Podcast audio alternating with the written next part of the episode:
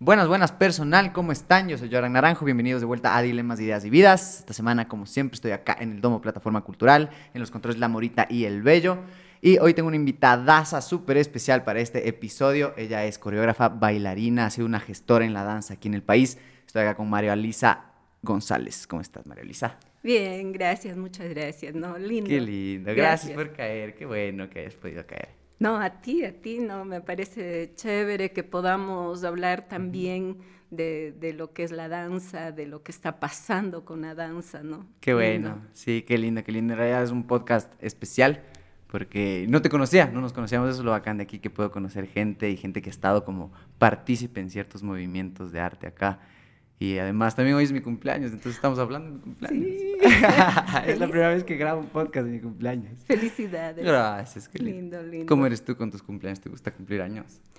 Bueno, sí, yo soy agradecida de cada año que voy subiendo de año. Ajá. lindo. Y, mm, pero fresco, o sea, de chica yo pensaba que los cumpleaños deberían festejar las mamás. Porque sí, ¿no? Decía, la mamá nos ha traído a la vida, ¿no? Qué chistoso. Yo pensaba eso hoy en el taxi que venía. Decía, chita, mi mami debía haberle dicho feliz día. Ajá. Por habernos traído. Entonces tú te llevabas este muy bien con los cumpleaños. Porque hay gente súper conflictuada con cumplir años. Hay la gente que se conflictúa y la gente que le encanta cumplir años. ¿A ti te encantaba? Sí, sí. No tanto así como que sea una maravilla, pero más bien decía ya, pues un año cumplido, un año más para, para hacer proyectos, ¿no? Para pensar en... Ah, ah, ya de un tiempo acá pienso que los cumpleaños es cada vez un regalo de la vida, ¿no? Un regalito de la vida por sentirnos bien, ahora más con la salud, digamos, esas cosas. Pero pensar también que mm, que, qué más queremos hacer, ¿no? ¿Cuánto queda por hacer? Como replantearse cosas. Cachaba viendo como algunas entrevistas tuyas, igual que hablabas como esto que a ti te gusta como plantearte objetivos súper claros, como esto de dejar morir y renacer otra vez, sí. lo dices por ahí. Sí, sí, sí. Fíjate, por ejemplo, en la pandemia, yo desde que empezó la pandemia, y una pena porque estaba bailando un nuevo programa mío oh. que se llamaba De Cuerpo Presente, y justo vino la pandemia y hay que estar de cuerpo ausente. Ah, claro. claro. Pero yo sí dije, no, lo mío no es esta las tecnologías, no es migrar rápidamente a hacer funciones por por, por, por, el Zoom, por, no sé qué horas. No, voy a estar tranquila, ojalá extraño y, me encanta el público en vivo, ¿no? Entonces, todo el entusiasmo que han tenido otros compañeros está muy bien, pero para mí no era eso, ¿no? Ah, claro. Entonces, más bien me dediqué a hacer mis estudios, mis lecturas, mi parte teórica, escribir algunas cosas. Qué bien. Y esperar. ¿Y qué pasó? O sea, a ti tú estabas con fechas ya y se te cayeron las fechas. Es decir, sí, después del Teatro Sucre yo ya tenía pensado en que hay que difundir, porque si se tiene un montaje que se ha demorado mucho tiempo en hacerlo y uno va madurándolo y lo va queriendo muchísimo, es para difundir y porque no todos los amigos, no todo el público alcanza a ir a ver, ¿no? Ajá. Pero sí, entonces yo pensaba, bueno, vamos quizás a, Casa Humboldt, que tienen un teatro bonito, me gusta ahí, pequeñito, bonito, bien acogedor. Entonces, próxima temporada, también me gusta el teatro Mala Hierba, que, que sí lo había hecho esta, esta obra allá, repetirlo, pero ya dije, no, no hay cómo. No o sea, estabas pensando en migrarle a un formato más pequeño de, de público, más que nada. Sí, Sí, sí, sí, otros teatros más pequeños, en fin, ¿no? Claro. Pero ya no, no hay cómo, entonces muy paciente dije no, ¿Y vas a rearmar la obra? ¿Vas a volverla a presentar? Claro, hay que volver a presentarla, sí. por supuesto. Qué bueno, qué bien. Háblame un poco justo de esto de, hablando de los cumpleaños y de todas estas cosas que se van formando de la niñez. Háblame de tu niñez, porque a mí me pareció súper interesante esto de que vienes de una familia numerosa, numerosa. Son ocho mujeres y dos hombres, son diez. Diez, sí. Claro, son diez. Diez es Qué loco. Cuéntame un poco de eso, cómo era tu dinámica con tus hermanos. Es loco porque yo también, mi familia, mi mamá viene de una familia grande, sí, son antes, ocho hermanos. Claro. Exacto. Y yo, lo que pasa es que antes las familias eran seis, ocho, diez. Claro.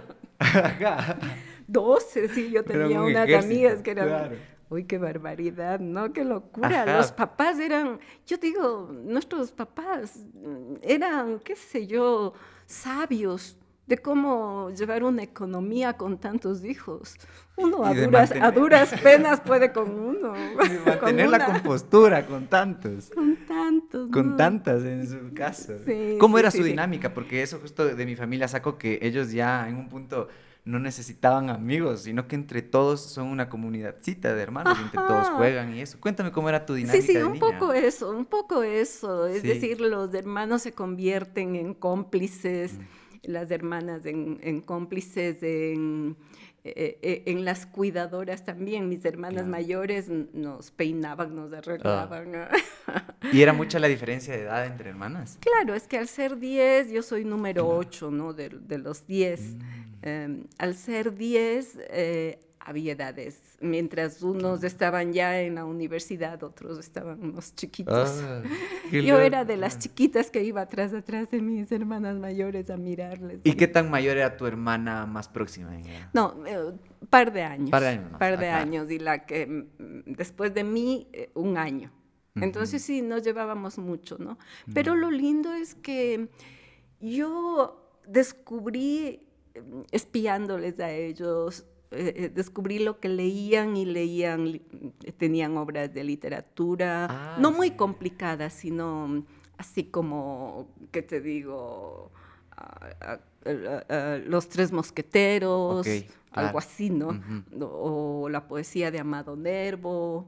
Y tú les espiabas leyendo. Yo espiaba y entonces leía y entonces sí descubría también ese mundo. En, en, mi casa sí había una pequeña biblioteca, había un piano, Teníamos un profesor de música, una vecina nuestra mm, nos enseñaba danzas españolas porque ella estaba en el conservatorio de música, ah, que había danza, era conservatorio de música, danza y declamación. Oh, qué loco. ¿Y tú a qué, edad, a qué edad empezaste a tener estas clases de danza española?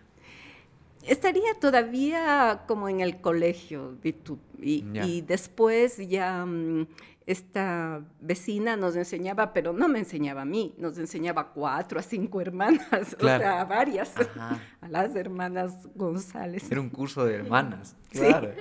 Tocábamos el piano, venía el profesor y nos enseñaba tres, cuatro, cinco ¿Y también tocas el piano? ¿Tocaste el piano un poco? Un poquito, pero no. Y mi mamá decía, ya paren ese piano, por Dios. Claro, ya era hecho juguete. Ya. No no acababa una, iba la otra, iba la otra. Increíble. Entonces mi mamá ya paren ese piano. Mm, qué loco, entonces sí había como en tu familia esta inclinación al arte. Un poco al arte y bastante a la naturaleza, porque vivíamos en una casa que estaba con árboles, con plantas, con flores, con espacio y ahí jugábamos. Ah, entonces yo pienso que, el contacto con la naturaleza es propiciatorio para para reencontrarnos más tarde con, lo que significa el arte, ¿no? Sí, no es como un instinto primario que te despierta igual estar al lado de la naturaleza. Igual que el arte, es como instintos primarios como el movimiento, el sonido y Sí, sí, sí, sí, como eso que después uno, como que lo guarda y que después uno sí... Se ha sido. Se ha sido, ¿no? Eh, nosotros en danza tenemos una clase que se llama expresión corporal, ¿no? Entonces, en expresión corporal es ser como, como el viento, como los pájaros, como no sé qué. Entonces ahí es como recordar, ¿no? Claro, representar con el cuerpo como esa conexión que tenías con ese elemento en específico. Claro, que, que, es como uno sí ha vivido eso, ¿no? Aunque la maestra Marta Graham, esta maestra norteamericana, después de ella, cuando hace su escuela, dice que que no quiere ser ni pájaro, ni viento, ni aire, quiere hablar del ser humano y, y sus realidades, ¿no? Eso, ese es el paso de la danza moderna hacia la contemporánea, ¿no? Un poco dejar de dejar esos uh, principios que nos, nos liberaban un poco con eh, Isadora Duncan, que rompió con el ballet clásico porque ella decía que quiere ser más libre, ¿no? Y bailar el viento y sentir eh, ella las olas del mar y ser libre con su cuerpo, ¿no? Qué loco eso de la técnica Graham, me parece súper loco. Yo ayer me clavé un poco leyendo al respecto porque se me hizo full interesante esto de que es como un lenguaje ya decodificado y que logra como transmitir las emociones humanas. ¿A qué se refiere eso? Como que hay movimientos en especial que te evoca una emoción. No precisamente, porque mm, sí, estamos hablando de un lenguaje que, como, la música, tú que eres músico, bastante subjetivo. La subjetividad del arte allí es totalmente. Pienso que en el movimiento del cuerpo como en la música, es, son dos artes que están totalmente ubicados desde las subjetividades, ¿no? No así la literatura, ni la poesía, ni las artes plásticas, porque aunque por más abstracto que sea, tú tienes un producto ahí. Es físico y es físico, el mensaje se pierde. Y claro, uno puede decir, a ver, ¿qué me dice esta, estas artes plásticas? ¿Qué me dice este cuadro? ¿no? Claro. Pero de alguna manera es, hay una cosa concreta. En cambio, en lo nuestro es totalmente inmaterial. Exacto. Tú misma dices por ahí que es como de las artes es la menos comprendida, es como la que menos se logra traducir. Nunca se traduce al 100% lo que el autor quiere decir, porque siempre como que somos filtros como espectadores y siempre lo he dicho en este podcast, en realidad lo que tú crees de una obra dice más de ti que en la obra en sí, ¿no? Sí, sí, y en la danza es mucho más loco, me quedé justo pensando en eso de que tal vez como el mensaje es mucho más difícil de transmitir de lo que tú quieres decir. Sí, sí, y porque la danza ya pasó de tener una dramaturgia, una narración, que, es, que lo vemos en el ballet, ¿no es cierto? Eh, el ballet que te habla de, del lago de los cisnes, que te habla del príncipe, de lo que quieras. ¿no? Exacto, hay una narrativa. Hay una narrativa, pasamos a hablar de las emociones.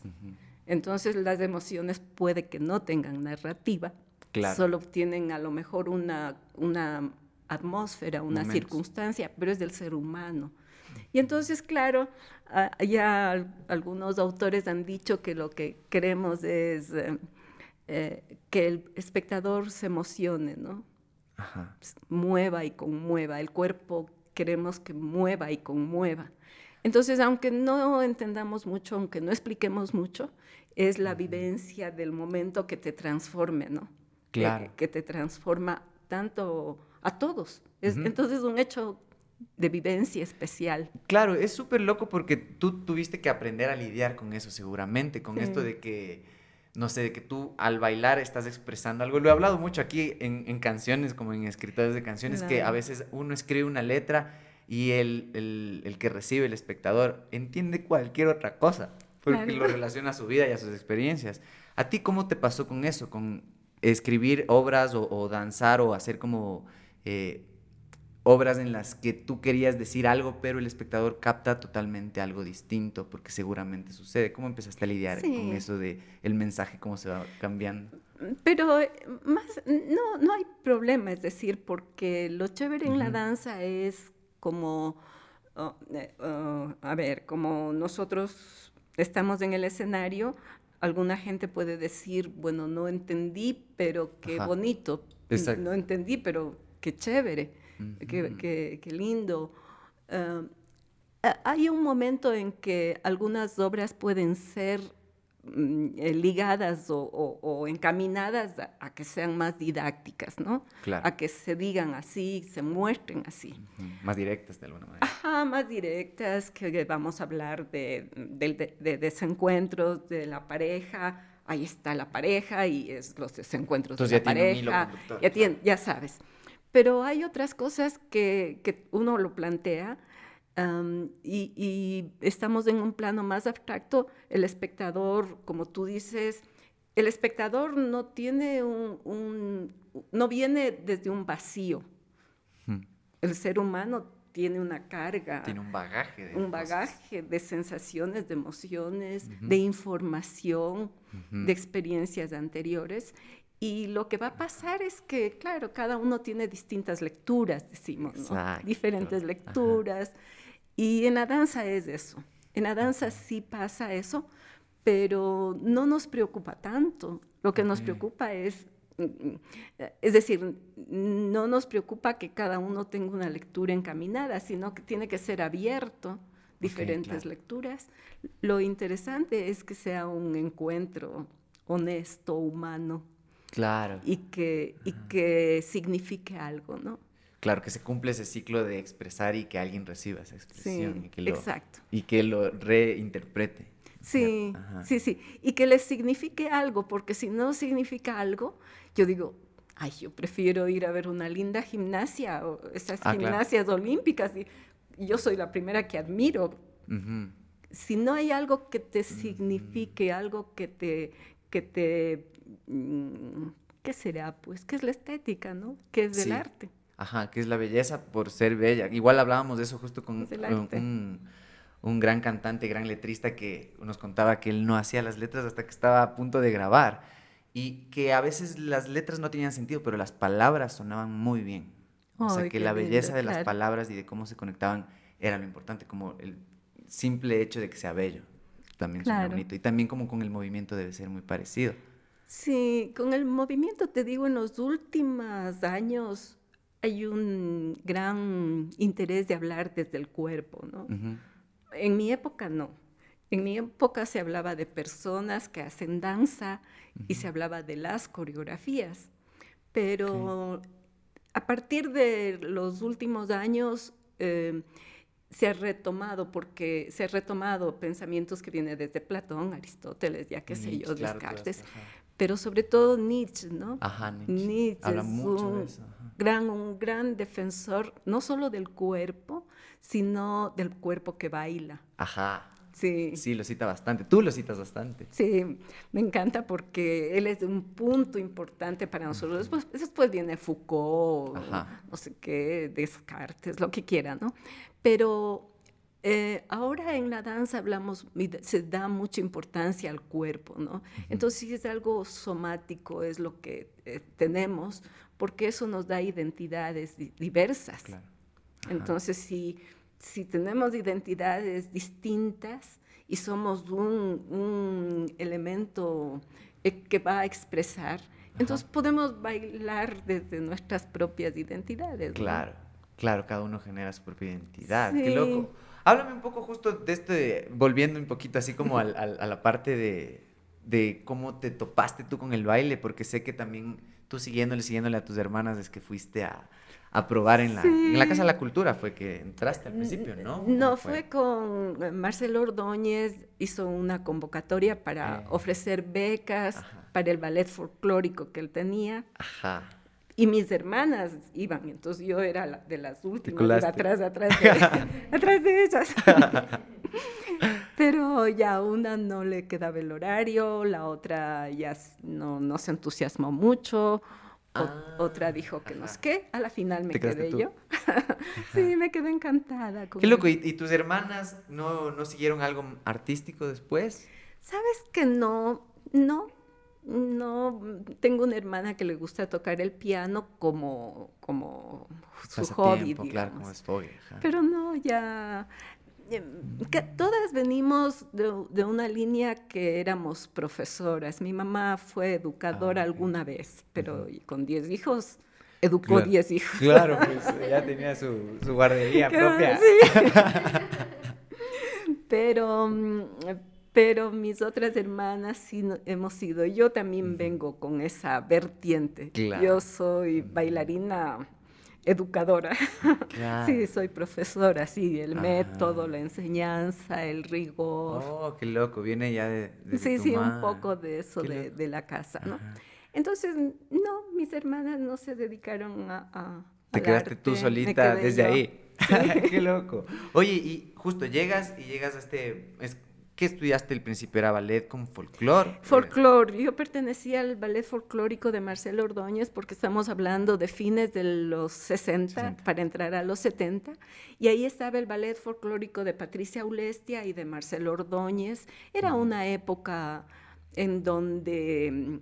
Eh, el, país entraba a, una modernidad tardía, pero que eh, se necesitaba una construcción epocal del cuerpo porque mm, el folclore nos daba la posibilidad de entrar a los, oh, al turismo, ¿no? Entonces era mm. esa época en donde, ¿qué te digo? Los hoteles, las aerolíneas estaban mucho con el turismo y el folclore, bueno, venía una corriente no solo de Latinoamérica, sino también de, Rusia con los ballets rusos, ese folclore. Como ese nacionalismo. Y el nacionalismo, sí.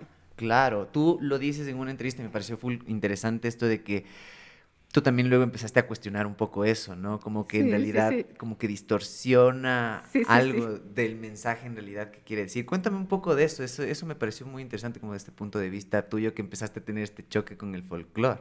Claro, porque a mí me encantaba. Yo cuando estaba ahí estaba encantada, maravillada, me que era lo primero que estabas Sí, no, además hermoso, porque mm, eh, estaba ya bailando, ¿no? Bailando y admiraba a, mis profesores, mis profesoras que bailaban allí en el grupo y como Marcelo Ordóñez y Patricia Glestia también, eh, hacían giras, íbamos por todas partes del país e incluso nos fuimos a, a, Miami, a Dallas, a Nueva York. Yo era todavía del colegio, pero ya se hacía.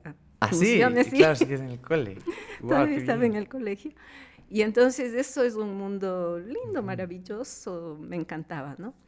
Pero claro, después yo preguntaba también eh, eh, por dónde podríamos encontrar eh, esto, esto, y yo preferí ir buscando uh, y dije, no, yo, yo no quiero de pronto solo hacer folclore, sino que yo quiero hacer danzas de mi país. Entonces me lancé a hacer un recital que los llamé Danzas de mi país, o sea, ya un ah. poquito me alejé del folclore porque yo decía, quiero hacer eh, algo, algo como, bueno, eh, claro. la intuición nomás. Sí, ¿y qué te llevó a, alejarte? ¿Sentiste algún tipo de limitación? No, no, no, yo, yo siempre estuve muy fiel a mis maestros. Pasa que eh, Marcelo Ordóñez tenía un local y después se fue a la Casa de la Cultura. Mm. Ahí encontré que también había un ballet que era Nora Almavera, que era ballet clásico. Y también yo en la Casa de la Cultura vi que había un grupo de grupos de teatro. Estaba ah. Eh, eh, el grupo de teatro de Antonio Ordóñez, y, eran como herederos de, un importante maestro que era Fabio y Yo no lo conocí porque era antes, pero, pero bueno. E, entonces, ese movimiento en la Casa de la Cultura hizo que también yo conozca ese ballet y me encantó. Y Marcelo cerró un tiempo su, su compañía. Entonces, ¿cómo cerró? Entonces yo entré al ballet clásico, ¿no? Y al conocer el ballet clásico, bueno, también estaba encantada, pero yo decía, bueno, pero debe haber otro, otras cosas que se pueden hacer con todo esto que tenemos, ¿no? ¿Y cuánto tiempo estuviste en el ballet clásico? ¿Te costó de alguna manera acostumbrarte o adaptarte a la... No, porque eh, eh, era costumbre en el ballet folclórico de Marcelo Ordóñez entrenarnos con una, con una barra clásica, con ah, un entrenamiento. O sea, yo ya sabía lo que era primera posición, la mm. barra, y nos entrenábamos con ballet. Ok, esa era como que la base para empezar a aprender el otro lenguaje. Sí, sí, sí, sí. Es decir, que en esa época era un ballet escénico, folclórico, folclórico escénico. Y también, fíjate, ahora los años, ¿no? Eh, Noralma finalmente era una escuela y, una, y un grupo de, de ballet clásico, pero lo llamó ballet experimental moderno. Mm. Fíjate, mm, ballet mm. experimental moderno. O sea, tiene... Era como una ruptura del... Sí, tiene tres cosas de ahí como que ir rompiendo. Sí, es ballet, es ballet. Claro. Si es experimental, nosotros lo llamamos neoclásico. Neoclásico, claro. Y moderno ya es otra cosa. Se va sí, sí, ya, ya es como, como otra cosa, ¿no? Entonces era lindo porque permitía que teníamos clases de teatro, de expresión corporal, de teatro. Ahí tú ya empezaste con las clases de teatro. Sí. Pero todavía tú no tenías como esta idea de que se puedan juntar las dos cosas como el... No, no solo yo decía, bueno, pero yo también quiero hacer mis propias cosas, ¿no? Entonces, verás, intuitivamente yo estaba en el colegio, tenía mis clases de ballet y les reunía a mis compañeras del colegio en, el recreo. Como te digo, me salía lo de profesora. ah, buenas. Yo había apuntado en un cuaderno y decía, les voy a dar la clase. decía que se saquen los zapatos de medias y vamos a hacer la clase. Qué buenas. Entonces así eh, repetía, yo le decía a mi profesora así, así tan espontáneamente, yo les doy la clase. Y ella decía, ¿y cómo das la clase? o sea, yo apunto en un cuaderno lo que usted me da y yo les doy a mis amigas. qué loco, qué... Sí. Entonces, digo, era tan, ¿qué te digo? Tan ingenuo todo este proceso, pero a mí me servía como para codificar lo mío primero y después para preguntarme, bueno, yo quisiera hacer algo con mis compañeras, conmigo, quiero hacer algo. Qué loco. Es que al momento de tú enseñar también como que acentuabas más el conocimiento. Eso es lo bacán de enseñar. Claro. Es decir, que yo en esa época, que en los primeros años de los años 70, em, eh, uno aprende a bailar bailando y uno se hace en la práctica, ¿no?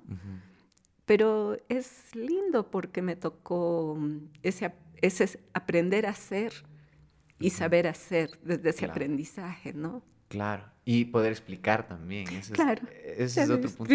Claro, Cuéntame un chance como de esto de, también creo que va ligado mucho al, ballet clásico y esta corriente, la exigencia también, ¿no? Como que la exigencia y como el perfeccionismo es algo que está a la, ajá, es necesario, ¿no? Y aunque sabemos que la perfección es algo igual subjetivo de alguna manera porque es a ojos de o tu coreógrafo, o tu director, o tu profesor. Entonces, como que tú vas moldeando este, esta perfección de alguna manera de tus ojos, ¿no? ¿Cómo tú lidiaste con esto de la perfección? ¿Viste casos en los que en realidad gente no aguantaba con estas exigencias? ¿Cómo tú te adaptaste? Yo he tenido mucha suerte porque todos mis profesores han sido muy exigentes, pero muy respetuosos. Mm. Pero conozco de otras compañeras que han, que han tenido que sufrir eh, agresiones físicas. Ah. Eso no me parece, es decir, sí estoy en contra de esa agresión, de esa violencia física por ser más rigurosos, por ser mejor maestro. Sí. Eso, eso sí, yo no he tenido ¿Nunca te topaste con eso? No, pero sí he tenido maestros muy exigentes, muy, muy exigentes, ¿no? Eh, y entonces lo que ha pasado conmigo es que he tenido mis temores, mis sustos, eh, qué sé yo, pero mm, eh, sabía que tenía que, hacer ensayos de mi propia cuenta, digamos, aparte. Y todo ese rigor duro, difícil, a mí me, llegaba un momento en que no era atormentado, no, no me atormentaba, sino que me liberaba. O sea, ya después de así, estar así, ay, qué maravilla, siempre, siempre ha sido liberador. Ok, esa presión te ayudaba de cierta manera. Sí, siempre ha sido liberador, es decir, eh, por más difícil, porque la técnica Graham también es parecida así, ¿no? La técnica Graham es, em, en México se le dice que es muy sufridora. Sí. Porque es la contracción, la profunda contracción, y yo he tenido maestros más Graham que la Graham, ortodoxos así, claro. muy sufridores. Mm. Pero, eh, sin embargo, yo he sentido que en algún rato eso, eso hace que se vaya y que solo es, uno lo disfruta, ¿no? Ya te digo, ahora al pasar del tiempo uno analiza y todo eso y sobre todo va a la parte filosófica y Foucault que dice que, que es el cuerpo domesticado, vigilar y castigar y que el cuerpo es el, que, oh. el que lleva todo ese vigilar y castigar, ¿no? Claro. Está en el cuerpo, ¿no? Eh, entonces, fuera de Foucault, fuera de, de todas estas Em, estas normas tan rígidas que se da en el ballet también. Yo no he sentido eso, sino más bien como necesario para, para liberarse. Claro, y tú lo, lo, tuviste y lo que hiciste, o sea, al sentir esta presión como en el ballet clásico, lo que tú empezaste a hacer es como ensayar más por tu cuenta, me dicen, ¿cierto? Claro, claro, ensayar más y decir, bueno, no me sale esto y después me salió. Ajá, qué, tanto, qué tanto ¿Qué, ¿Qué tanto fue lo que llegaste a ensayar? Como que el punto como de quiebre en el que superaste tus horas de, de ensayo. ¿Cuánto más o menos ensayabas en esas épocas? No, te, no tengo la percepción exacta de que, de que sean los horarios, ¿no? Pero yo pedía permiso quedarme en la sala de clase y me quedaba hasta que ya alguien golpeaba la puerta o era, a veces me iba a retirar mi papá o mis hermanas o que ya me he pasado, estamos aquí afuera más de una ah, hora. ah, no me había dado cuenta, perdón, perdón. Eh, claro, tú trabajabas por el objetivo y, no por, no, no parabas yo me olvidaba, claro. Y a veces cuando ya nadie me tenía que ir a ver, yo me olvidaba, uy, ya ahora no tengo transporte y ahora ya me olvidaba de, que, de todo eso, ¿no? O sea, yo sí he vivido esa magia de la clase, del ensayo, de, de olvidarte. Y yo creo que en la música te pasa eso. O sea, si tú te pones a tocar ¿qué guitarra. Bajo, yo soy bajista. Ah, cierto, sí. Te pones a tocar y estás en eso. Hay un, una dimensión distinta de lo que es del tiempo, ¿no? Sí. Entonces ya te olvidas. Bueno, yo me he olvidado que se han ido mis enamorados, mis novios, perdí a mis novios porque me olvidaba que había, que había que ir al cine, que no Oh, no, te quedabas bailando. He perdido a novios. wow. Y es que esto de la autoexigencia es súper loco. ¿Qué, ¿Qué, tan permisiva eras tú con esto de, de, de ser autoexigente? Porque igual Porque yo no era, es que no era, es decir, He sido rigurosa, sí. También creo que al ver dirigido la compañía de danza, algunos compañeros eh, pueden quejarse de que en la compañía yo he sido demasiado rigurosa, exigente, ¿no? Eh, pero me parece que eso es como un compromiso, no, no es como un tormento, no es como ahora este filósofo surcoreano dice que vivimos la época en donde nos nos autoexigimos, ¿no?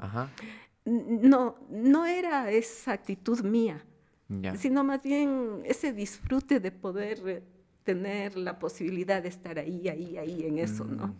Como por el objetivo mismo, ¿no? O sea, por el objetivo de que te salga. Por, por, la alegría de estar ahí, o sea, como que qué lindo, ¿no? Qué lindo estar, estar, estar en eso, si no me sale esto y doy, y qué sé yo, ya me salió, ah, qué lindo.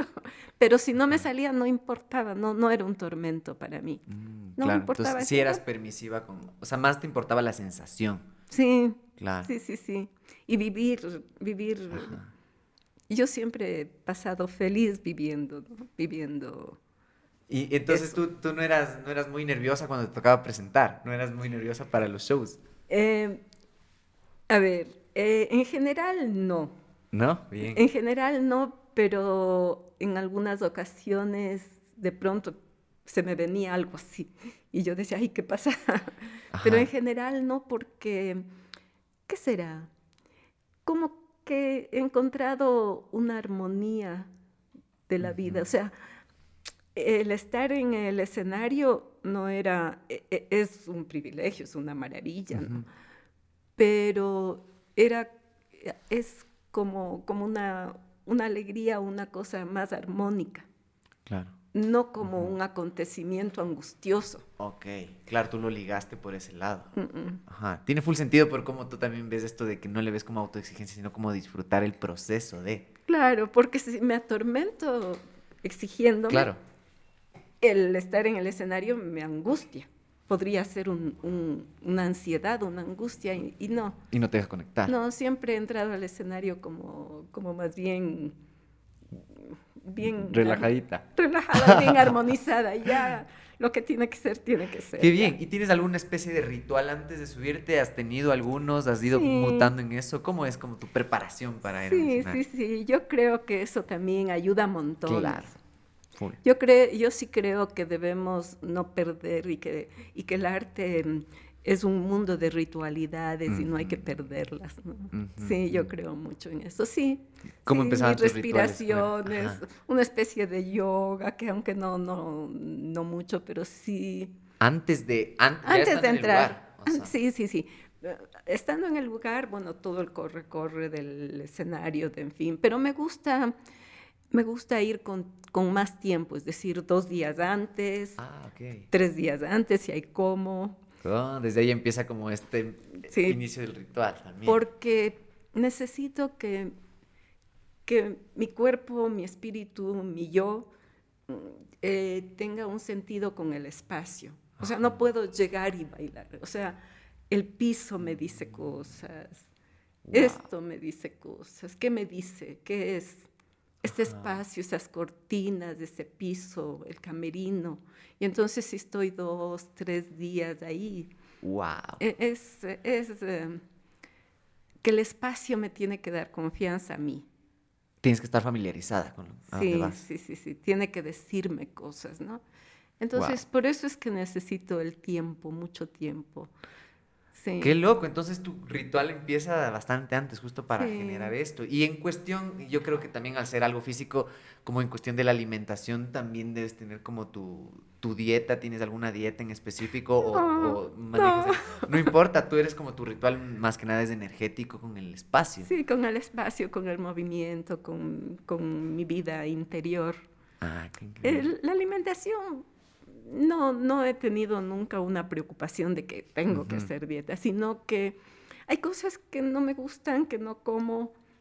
Yo no como fritos, hamburguesas, esas cosas. Ah, tú comes sanito siempre. Pero porque no me gusta. Una vez comí algo y digo, pero esto es feo, o sea, como que no, y ya, y ya mi cuerpo es así como, como va por, por la tranquilidad y por lo más más las frutas. Ah, qué increíble.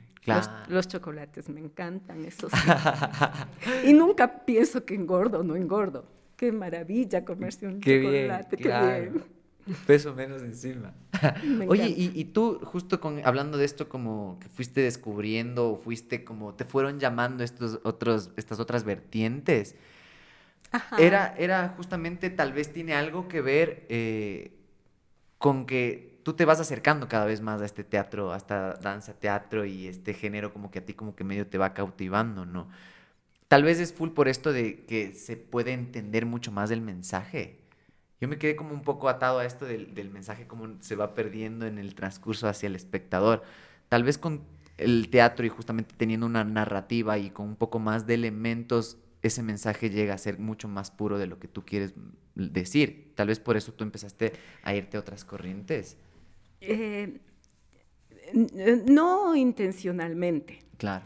Mi encuentro con el teatro ha sido como todo esto, este proceso mío, porque las nuevas generaciones ahora es distinto, tienen escuelas, academias, ah, cursos, universidades, facultades de teatro, de danza, etcétera, ¿no? Lo nuestro no, nuestra mm, yo correspondo a una época en donde, ya te digo, era otras realidades para dedicarse al arte, a la danza. Y entonces, cuando yo entré a la Casa de la Cultura, me quedé maravillada del teatro. Y yo decía, yo me quedaba horas enteras viendo los ensayos de teatro. Y yo decía, ¿qué me cautiva de esto? Yo, me, me encanta la danza. Claro. Pero ¿qué me cautiva esto del teatro? O sea, ¿qué misterio tiene que es distinto de la danza. Claro. Y bueno, no tenía respuesta en ese momento, pero fui descubriendo también que la danza y el teatro van como juntas un montón de veces, ¿no? Pero lo del teatro me gustaba todo el montaje espectacular, toda la espectacularidad del teatro. Entonces yo decía, yo como espectador entro a otro mundo.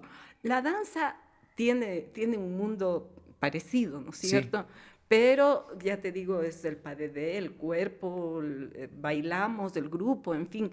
En esa época no teníamos muchas escenografías, no teníamos.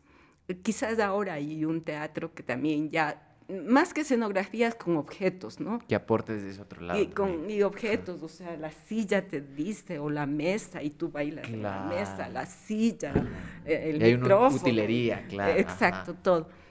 En esa época no. En esa época bailábamos en el escenario y era el grupo y la música y ya.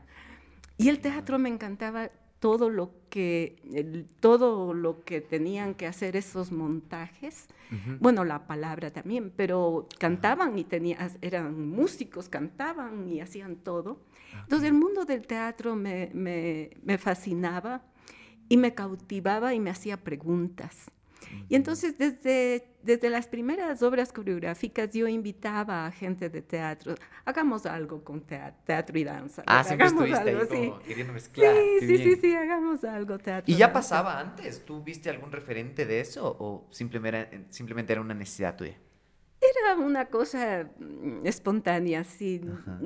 En esa época no había Facebook, nada. Y entonces los referentes que teníamos eran unas pocas películas que eh, que tenían Alianza Francesa o la Casa de la Cultura, pero era muy poco, unos cuantos libros por allí. Mm. Era poco la información internacional, digamos. Tú hablabas en una entrevista de las fotografías también. Sí, sí, sí, había libros o fotos. Yo, Isadora Duncan, que uno lo conoce de joven, y así por un, algún libro que llegó y algunas fotos que, que están por allí, ¿no? Ajá.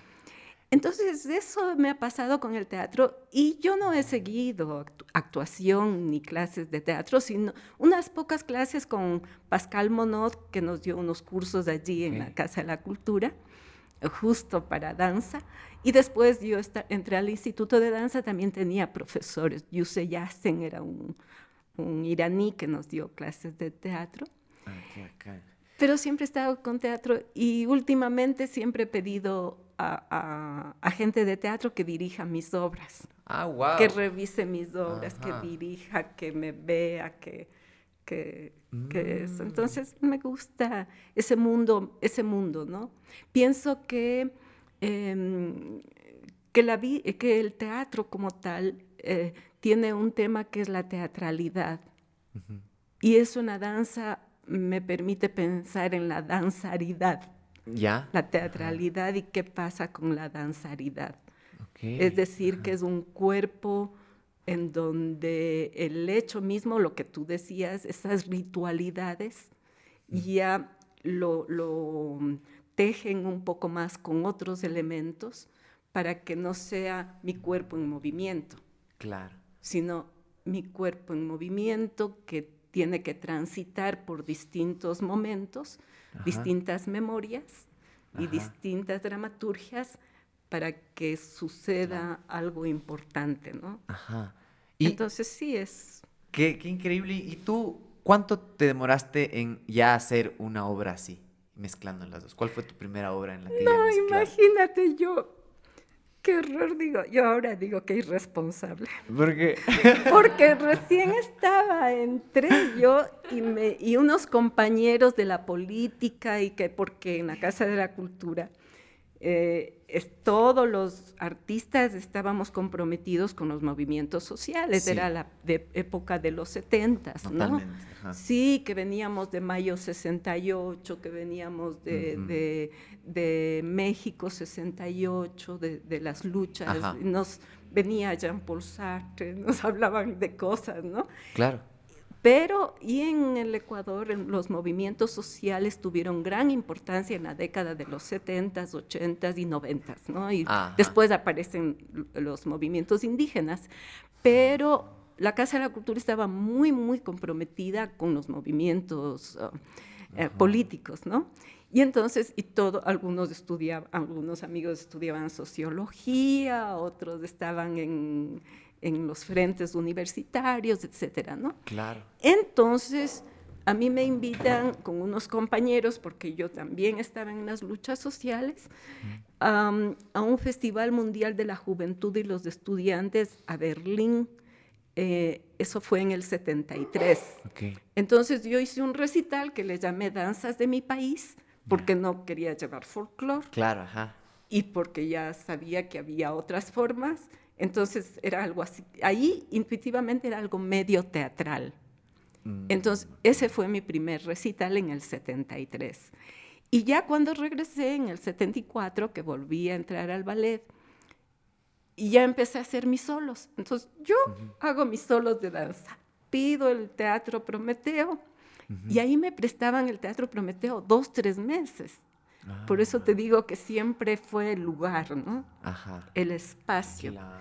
Entonces yo pedía para hacer un recital, me prestaban cuatro horas todos los días y ahí armaba, ¿no? Y entonces ah, ya. Y ahí ya armaste así, como mezclando. Un recital, claro. Y, que era ponerme una falda teñido, ¿te acuerdas que teníamos, que se no te acuerdas tú, capaz no, o capaz sí verás. que teníamos camisetas y hacíamos teñidos nosotros con nudos y ah, teníamos así, o sea, entonces hacía mis propios vestuarios, ah. una falda de liencillo, un mayón, una malla entera, y hacíamos nuestras danzas, ¿no? Yo hacía mi recital. Y así tú ahí empezaste a meterte un poco con esta parte de la dramaturgia y de la teatralidad dentro de tus propios sí, shows. Sí, sí, sí, sí. Y entonces yo lo, una de las primeras coreografías que había hecho es Canto General de Pablo Neruda. Em, también eh, porque me, gustaba mucho. Eh, o sea, yo iba descubriendo, a la vez que descubría la literatura, descubría la música y descubría cosas y decía, yo voy a hacerlo, yo hago una obra con esto. Claro, lo que tú dices por ahí, igual que ibas descubriendo la danza, descubriendo el mundo. Entonces era, ese es lindazo, como ibas creciendo y ibas descubriendo, igual ibas descubriendo como esta filosofía y te ibas como cuestionando incluso cosas conforme ibas aprendiendo más cosas. Qué loco, cuando tú, tú has escrito obras ya dentro de la teatralidad como guiones y cosas como que luego tú les haces movimiento. No he, no, no he escrito como una dramaturgia formal, digamos, pero sí eh, he trabajado con mis guías guía de, trabajo, digamos, ¿no? Ah, por ejemplo, cuando hicimos la primera vez la torera con Jorge Mateus, él fue el que hizo toda la guía. Eh, pero yo iba llevando una guía paralela y entonces cuando él me hablaba de que planteemos la locura de esta, la torera desde la locura, entonces él me daba pautas y decía, a ver, María Luisa, tú eres bailarina, para entrar en la angustia de, de este personaje, yo te voy a decir a ti que siéntate en esa silla y tú eres bailarina, quieres bailar, pero no puedes bailar. Tus pies y tu cuerpo no te deja bailar. Ok, ya poní el contexto. Éntrate por la línea de la locura. O sea, no por la, a ver, no por la tragedia, porque yo aquí solita mm, no puedo bailar, no por la tragedia, sino por la locura. Entonces, claro, a partir de esas premisas yo iba haciendo mi propia narrativa. Claro. Ah, tenía mi director, pero yo hacía mi propia narrativa. Claro, igual eras un filtro de lo que Ajá, y entonces yo hacía. Esta el último montaje que hicimos con... Ah, le, invité a esta coreógrafa linda, Talía Falconi, que es amiga mía, que la quiero mucho, y ella hizo la obra que se llama mm, la, ah, El olvido del ser. Entonces, el olvido del ser es una señora que está en sus años y que no se acuerda qué es esto. Es una taza. Ah, ok. ¿Y qué es esto? Y como tengo un, un bailarín invitado, le veo al bailarín y no sé si es mi hijo o es el enfermero o es un extraño. ¿Y quién es, no? Entonces, en ese olvido del ser, ella me daba pautas y después cuando dice María Luisa, quiero revisar lo que tú haces, dime lo que haces. Y yo le expliqué una narrativa que era mía. Tuya, claro. Otra cosa, ¿no es cierto? Claro, otra cosa. Era otra cosa. Y entonces yo digo, yo estoy aquí, me acuerdo que mi mamá, y le busco a mi mamá, ¿no? Y como mi mamá tenía tantos hijos, alguna vez decía, Michita, Susanita, Eufemia, María Luisa, bueno, quien quiera, venga, venga alguien, venga, que entonces nos llamaba todas. Ya. Y no, entonces yo, en mi olvido de ser, decía, Michita, Susana, María Luisa, decía lo que decía mi mamá. Wow. Entonces hago mi propia narrativa, es decir, voy construyendo mi propia mm, dramaturgia personal. Para traducirla al movimiento. Para enriquecerlo. Ajá. O sea, e-, ellos te cuentan una cosa y tú recibes eso y pasa por otro filtro que justo lo que hablábamos del bagaje de las personas que ya son como espectadores, como que le transforman al significado, ¿no? Eso es básicamente lo que tú hacías. Claro, pero sí he hecho mis propias danzas, como tú dices, con una línea de acción, ¿no? Con una narrativa. Sí. sí, sí, sí, sí, sí, claro. ¿Y cómo es? ¿Cómo es? O sea, tú, a ti te cuentan la historia ¿Y en dónde entra la música? Primero es el guion, la música, y de ahí tú pones los movimientos, o cuándo entra la música, ¿cómo es No, mira, nosotros vamos cambiando y vamos evolucionando y vamos encontrando nuevos métodos y vamos poniendo nuevos retos. Para mí sería muy fácil en mis 50 y piquito de años tener un método hecho y este me da resultado. Pero no, no, no, no, yo, yo no voy por ahí, ¿no? O sea, mm. entonces si quiero buscar por otro lado, por otras cosas. Entonces sí he hecho también, eh, ahora último te voy a hablar de las últimas cosas, en donde he pedido que, por ejemplo, a Gerson Guerra, que le pedimos que haga La mirada del ángel, ¿no? Con Leonardo Ramos. Este sí, yo tenía una idea de dramaturgia propia, o sea, yo estaba motivado, yo pedí que yo quiero hacer esto, ¿no? Pero mm, viene el director y te, te, pide otras cosas, ¿no? Y esa es la búsqueda. Te quita del lugar que tú quieres. Y eso es lindo. Mm, eso es muy lindo. es un reto. como que te da otra luz, otra, como otra perspectiva. de lo mismo. y te quita el piso. Entonces, ya, pero es lindo porque hay búsquedas y hay encuentros, ¿no? Ah, wow. Claro. Y entonces ahí también he tenido, eh, mira, yo no he tenido mucho la suerte de trabajar con música y creaciones musicales propias todo el tiempo para la obra. La de Talía sí, eh, la de también en La mirada del ángel, una parte sí, con Santiago Hidalgo, el músico, eh, de, que tiene una banda, ¿no? y, y una que, algunas cosas, ¿no? Pero mm, entonces voy por buscar la música, ¿no? Entonces paso yendo. Buscas que se adapte a esta misma narrativa que tú también la sientes. Que se adapte o no, sino que me emocione, que, que me diga, que me emocione, que me, que me diga cosas, que me, que me hable que tenga que ver un poco con la narrativa o simplemente, o sea, tú después de escoger la música, ahí recién le pones movimientos o tú ya tienes una idea de los movimientos. Van juntas. Van juntas. Van juntas, sí, van juntas, van, van juntas. Wow. Va, juntas porque eh, a veces uno no tiene que bailar la música, tiene que bailar en contra de la música. ah, wow. Eso es interesante. Pero eso es ahora hace 50 años bailábamos la música y los maestros nos pedían pisa la música. Claro. Pisa. Ahí está con la música, ¿no es cierto? Sí. Pero, ¿qué te digo? Bailábamos Vivaldi, por ejemplo. O Bach. Claro, claro. Bach, es, Bach nos ha acompañado un montón a, la danza moderna, ¿no? Y entonces bailar en contra de la música. ¿Cómo es eso? Pero ahora hay que bailar en contra de la música. ¿Y cómo armas eso? ¿En qué sentido en contra de la música? A ver, si nosotros tenemos unas sonoridades eh, mm, y que ya no están en el concepto de melodía, ¿no es cierto? Sino que, híjole, aquí me vas a tomar el examen. Tú me estás tomando el examen. música. Ya no hay un concepto como de melodía principal, una, curva melódica. Que empieza y, y la melodía, ¿no es cierto? Sino que tú tienes sonoridades, paisajes sonoros. ¿No es cierto? Entonces, si tienes esas sonoridades, a lo mejor te sugiere algo, pero como es tan fuerte y, la música puede ser, tiene mucho volumen, ¿no es cierto? Mucho ¿qué te digo? Tiene una forma muy grande la música, ¿no es cierto? Si, si está así, a lo mejor tú tienes que estar lo contrario. Puedes hacer un silencio corporal con una gran música.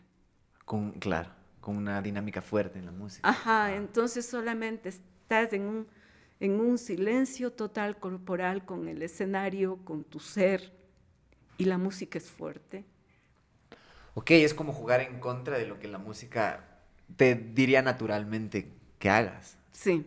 Wow. Y háblame un poco también de eso. Yo vi como en esto de lo que tú misma hablabas de lo de la técnica Graham, esto de contraerse y relajarse.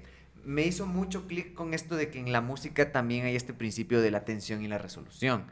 La música está compuesta de tal manera en que siempre tiempitos y tiempitos, compases y compases, secciones grandes, llega un punto alto en el que se tensiona y se resuelve. Entonces, mm. Tal vez tiene algo que ver esto como de la contractura y de la relajación con el significado y lo que causa para el espectador y también con lo que va con la música. Claro. Eh, la técnica Graham, eh, a ver, eh, la maestra Marta Graham hizo esta técnica a partir de sus propias búsquedas, digamos, ¿no? Y entonces ella parte del principio filosófico de que el centro del movimiento tiene que estar en el, en el centro pélvico. Porque la Isadora Duncan planteaba que el plexo solar es donde se irradiaba la iluminación de la energía para el movimiento. La maestra Graham va al centro pélvico porque dice que allí está el origen de la vida, de la sexualidad oh. y del deseo. Y en ese centro pélvico, que es todo una caja y que está ahí adentro todo, ¿no es cierto? ese es el motor del movimiento y a partir de eso se contrae y se produce el release, que es superar la contracción, ¿no es cierto? Porque no puedes mantenerte contraído todo el tiempo. Claro te mueres. Sí, sí, sí. Eh, eh, o sea, me hace alusión como a la música, como mantener en tensión y no, que nunca llegue a relajar. Exacto, no ¡ah! puedes. te mueres. Exacto, sí. Entonces, ella plantea que eh, las profundas contracciones del, del, cuerpo que está en el centro pélvico es el origen del movimiento para no hacer un movimiento de release, que es lo que viene, sino a partir de las espirales. ¿Qué tiene que ver con la filosofía y la dialéctica. Es decir, el movimiento no es lineal, no empieza y no tiene un fin. El movimiento es un proceso circular en espiral que se va al infinito, se transforma y se regresa. Ah, ok. Entonces tiene que ver con el concepto también lineal de la mente y del, y del tiempo. Si nosotros pensamos que el tiempo empieza y finaliza en una línea, Ajá. Eh, no tiene... Fluidez. Exacto, no te da posibilidades. En cambio, si pensamos que el tiempo es una cosa que va todo el tiempo transformándose y transformando, entonces hay un antes, un presente y un futuro que se enlazan todo el tiempo. ¡Wow! Eso está en esta técnica, digamos. Entonces, el motor del movimiento es la contracción pélvica que se desarrolla, va a partir de la técnica Graham, a partir de los músculos internos del cuerpo, no los externos. Entonces, trabaja con el cuerpo, se dinamiza, se, se, va a una línea fugada y como la dialéctica eh, filosófica de, de, Hegel, de Marx, de Engels, dice que es la lucha de contrarios y solo la lucha de contrarios te permite que esa dinámica, para que no se rompan en algún lado, ¿no es cierto? Que esa lucha de contrarios te permite generar una fuga para crear otro movimiento. Y se genera la negación de la negación. ¿No es cierto? Entonces. Ajá, ah, qué loco, claro. Sí. Entonces, el movimiento desde, la desde esta técnica es un movimiento que está todo el tiempo, todo el tiempo en este proceso dinámico de la contracción, el release, las espirales y la lucha de contrarios. Porque en la técnica Graham la lucha de contrarios es eh, como el teatro no de los japoneses. Es que si yo quiero estirar un brazo por aquí, tengo que darle la misma importancia al brazo que va atrás. Y no es movimiento este. contrario. Sí, este de acá es el que me da más sentido al otro y, eso no se termina, sino que se genera en otro movimiento. Claro. Entonces, claro, tiene, es decir, tiene todos unos principios entre filosóficos. Sí, sí, sí, sí, qué loco. Y, que, se ha investigado porque la técnica Graham lo que buscaba es que encontrar cuerpos más potentes y, más vitales eh, eh, en el escenario desde adentro desde el músculo interno. Claro, porque adentro es donde se contrae. Qué loco. Se me hizo tan, tan, tanto a escuchar a mis profes en la U que me explicaban, alguna vez no recuerdo ni quién me dijo, pero justo para empezar a improvisar sobre algún tema, para empezar a improvisar, decían como deja de ver la música así, en línea, empieza a verla como si fuera circular. Porque ah, esa, esa, esa manera lineal de verlo como que te, tus ideas se forjan distintísimo cuando ves de manera circular y no ves como que es lineal y como que baja una fila y baja otra fila y que cambias como mm. constantemente, es un mismo círculo que siempre se va renovando y siempre va surgiendo nuevas ideas justamente por eso, porque está atado siempre y como que tiene una consecuencia de lo que viene antes. Claro, claro, es decir, lo que hay antes, lo que hay el presente y el futuro están juntos. Exacto. No, no es que es, lo de antes se acabó. Se acabó, ajá ya se acabó, ya no quiero saber nada y, el futuro no sé, tampoco sé porque no sé. En cambio aquí es una energía que está todo el tiempo en circular, ¿no? Qué loco, es casi como como yo armo mis podcasts. yo, ¿Ah, no, yo, no, lo armo, o sea, yo no lo armo de una manera en la que te hago una pregunta, se acaba la pregunta y me salto otra que tenga nada que ver, sino que yo busco que de alguna manera tenga que ver con lo que estuvimos hablando antes y con lo que vamos a hablar después. Mira, ahorita, ahorita ni pensamos en hablar de esto. es justo eso, pero tiene que ver con todo. Qué loco, increíble eso. Y tú esto lo empezaste a aprender, tú te fuiste a México a aprender esto, ¿no? Sí, ¿Cómo fue ese salto? ¿Es la primera vez que tú te fuiste para estudiar algo afuera? sí, Sí, sí, es decir, yo había salido del país a hacer funciones, ¿no? Ya te digo, con el ballet de Marcelo Ordóñez, de mi cuenta, por allí, algún encuentro de, danza, de no sé qué. Pero ya cuando me voy a México fui para estudiar, porque mi maestra Noral Mavera estaba de agregada cultural en la Embajada de México y hablábamos por teléfono y dice, María Luisa, vente acá, yo tengo casa, Ah, vente acá, puedes quedarte lo que tú quieras y, vente a estudiar, por supuesto. Entonces, yo siempre digo que no había beca, no había financiamiento, pero había amigos. Qué Había amigos, sí, y ganas, ¿no? Y voluntad. Entonces, claro, me fui, llegué a la casa de ella, pero los amigos eran los compañeros ecuatorianos que estaban en México. Eh, Clever Viera, ¿no es cierto? Laura Alviar y, mm, y, Arturo Garrido. Entonces ellos muy solidarios también, entonces, mira, por aquí hay unas clases, tómate esta clase, por acá, en fin, conectando.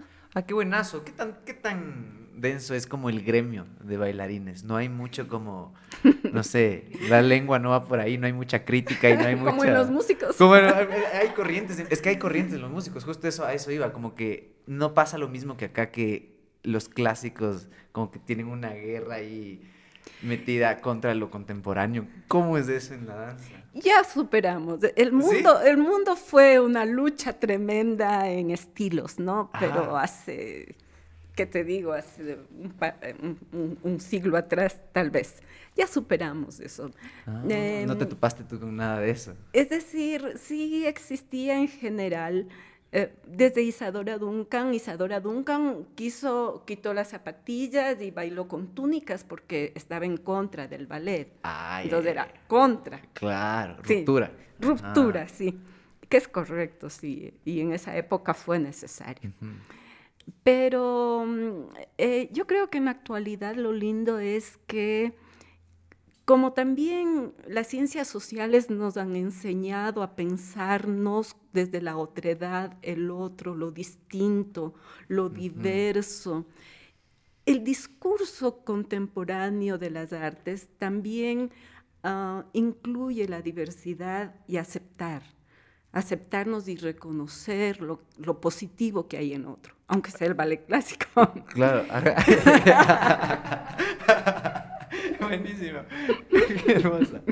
Claro, o sea, e, es que eso es lo loco, como que en esas épocas, cuando habían corrientes de ruptura, esa ruptura o ese, tal vez como, no sé, a lo que estaban rompiendo lo veían como una imperfección o como algo que muy purista, que no querían que rompa, pero eso era la materia prima para que se genere una nueva vertiente. Sí, sí, sí, sí. Sí, y, y ya te digo, yo creo que mm, mientras nosotros podamos estar atentos a todo lo que la ciencia también, ¿no? La ciencia, yo digo, qué locura como desde Einstein, o, quizás desde antes, ¿no es cierto? Nos está diciendo que no hay un universo, que hay miles de universos, hay pluriuniversos, ¿no es cierto? Y te muestran. y entonces yo creo que la ciencia, como también el arte y, la, y, el pensamiento, va, va, haciendo unas narrativas que, que, nos hacen entender de otra manera. Y yo digo, sí, cada época, me encanta respetar cada época.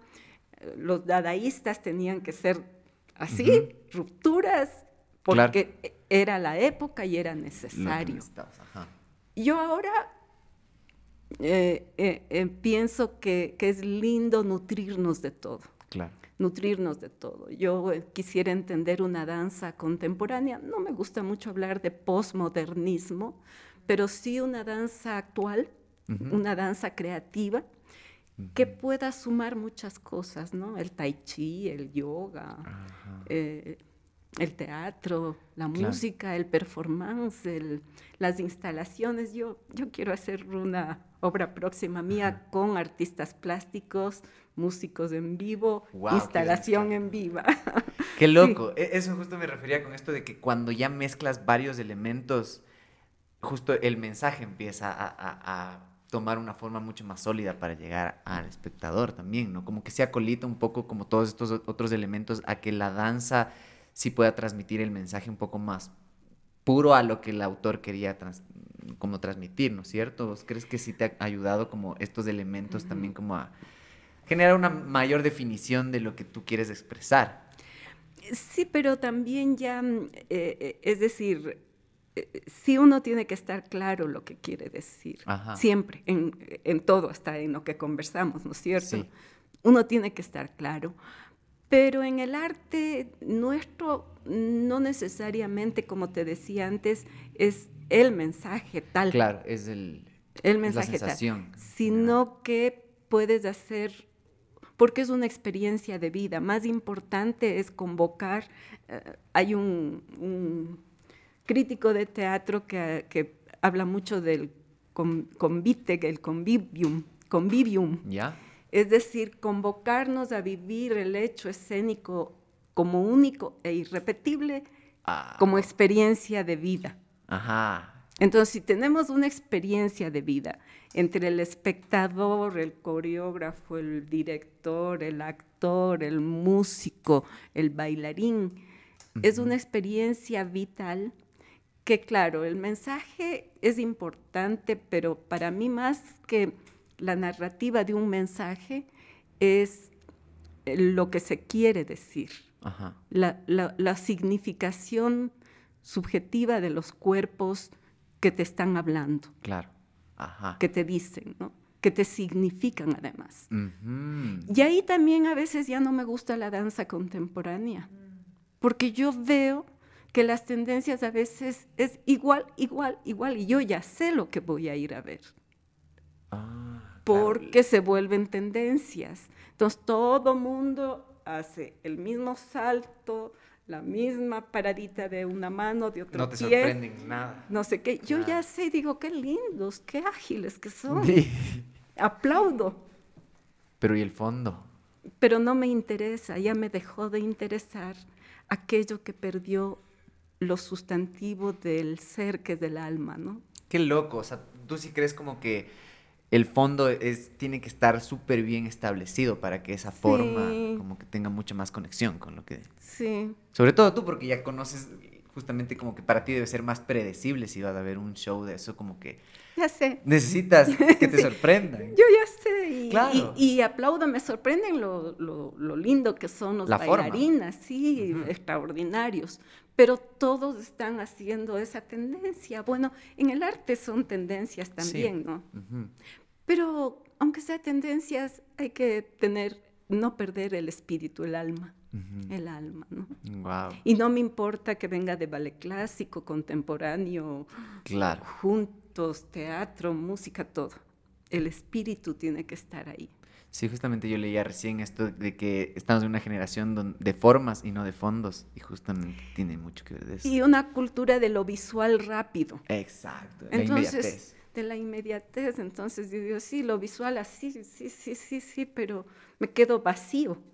Wow, o sea, tú sí crees que estamos en una, estamos amoldando como nuestra, nuestro hábito de consumo, incluso como de esta inmediatez, ¿no? Porque ahorita Hablando justo ya de estas como plataformas en donde ahorita el baile se ha puesto de moda también y como que creo que sí afecta a las obras con extensión y con un condumio mucho más profundo. Sí nos afecta, sí, sí, sí, sí nos afecta, ¿no? Digo, yo pienso que como que son como otras herramientas que pueden ser útiles y necesarias y sirven. De ley. De ley. No, no me pongo así absolutista. Claro Ahora ya será mi edad, ya soy condescendiente con todo. con todo, me parece todo bien, todo bienvenido, pero sí pido que no perdamos la capacidad de, mm, de, ser contestatarios y la capacidad de cuestionar aquello. De generar rupturas igual. Sí, y que cuestionemos, porque todo lo que nos está dado no es así nomás. Ajá. Claro, son formas nada más. Sí, sí, sí. Entonces sí, digo, sí hay que no perder la capacidad de, ir en contra. Sí. Y si estemos, seamos, como te digo, chéveres, sumemos, pero también pensemos en que hay que nadar contra corriente. Claro, qué increíble, eso me parece hermoso. Cuéntame un poco, se me hace full curioso ya hablando así como que de las plataformas y de todos los dispositivos y la tecnología que antes tú no tenías. Ahora se me hace como no muy fácil, pero ya es un recurso muy, muy a la mano de todos, como poder grabarte y verte y ver si estás bailando bien y poder corregir cosas en específico. Ha hablado mucho esto de que grabarte te ayuda un montón a corregir y hacer reflexiones inmediatas de lo que tienes que mejorar, tanto en la música como en postura, incluso en el deporte, con un skater hablábamos que eso sirve un montón. En la danza full, ¿cómo hacías tú en ese proceso de mejora antes, cuando no existían dispositivos y no podías grabarte y no era tan fácil? ¿Cuál era este proceso de mejora para tú autopercibirte? bueno, sabes que en la danza siempre se necesita un ojo de afuera, es decir, por más solos que hagamos y por más que estemos encerrados, ¿no es cierto?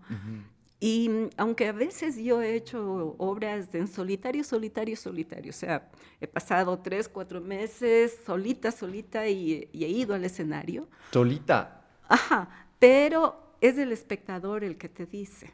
Entonces, como tenemos, por decirte, alguna temporada, teníamos temporadas antes, ¿no? De dos semanas, cuatro días, cada día. Entonces ya en el primer día yo sabía qué pasaba. Termómetro. Entonces en el segundo ve, esta parte no me sentí cómoda con el, con el espectador porque es una cosa que sientes. Claro. Solo sientes, y busco por este otro lado y voy construyendo por otro lado, ¿no? Y cuando recibes eso de que sientes que algo no está bien con el espectador, ¿tu performance se modifica de alguna manera? ¿Te vas para otro lado? ¿Tratas de prestar más atención a ese espectador o tratas de identificar de dónde viene esa energía? No, no directamente al espectador, solamente la energía la recibo y no, no importa, no importa y, no afecta a tu performance o si lo modificas? No, sí, sí, sí, sí, ¿En qué aspectos como lo modificas? Sí.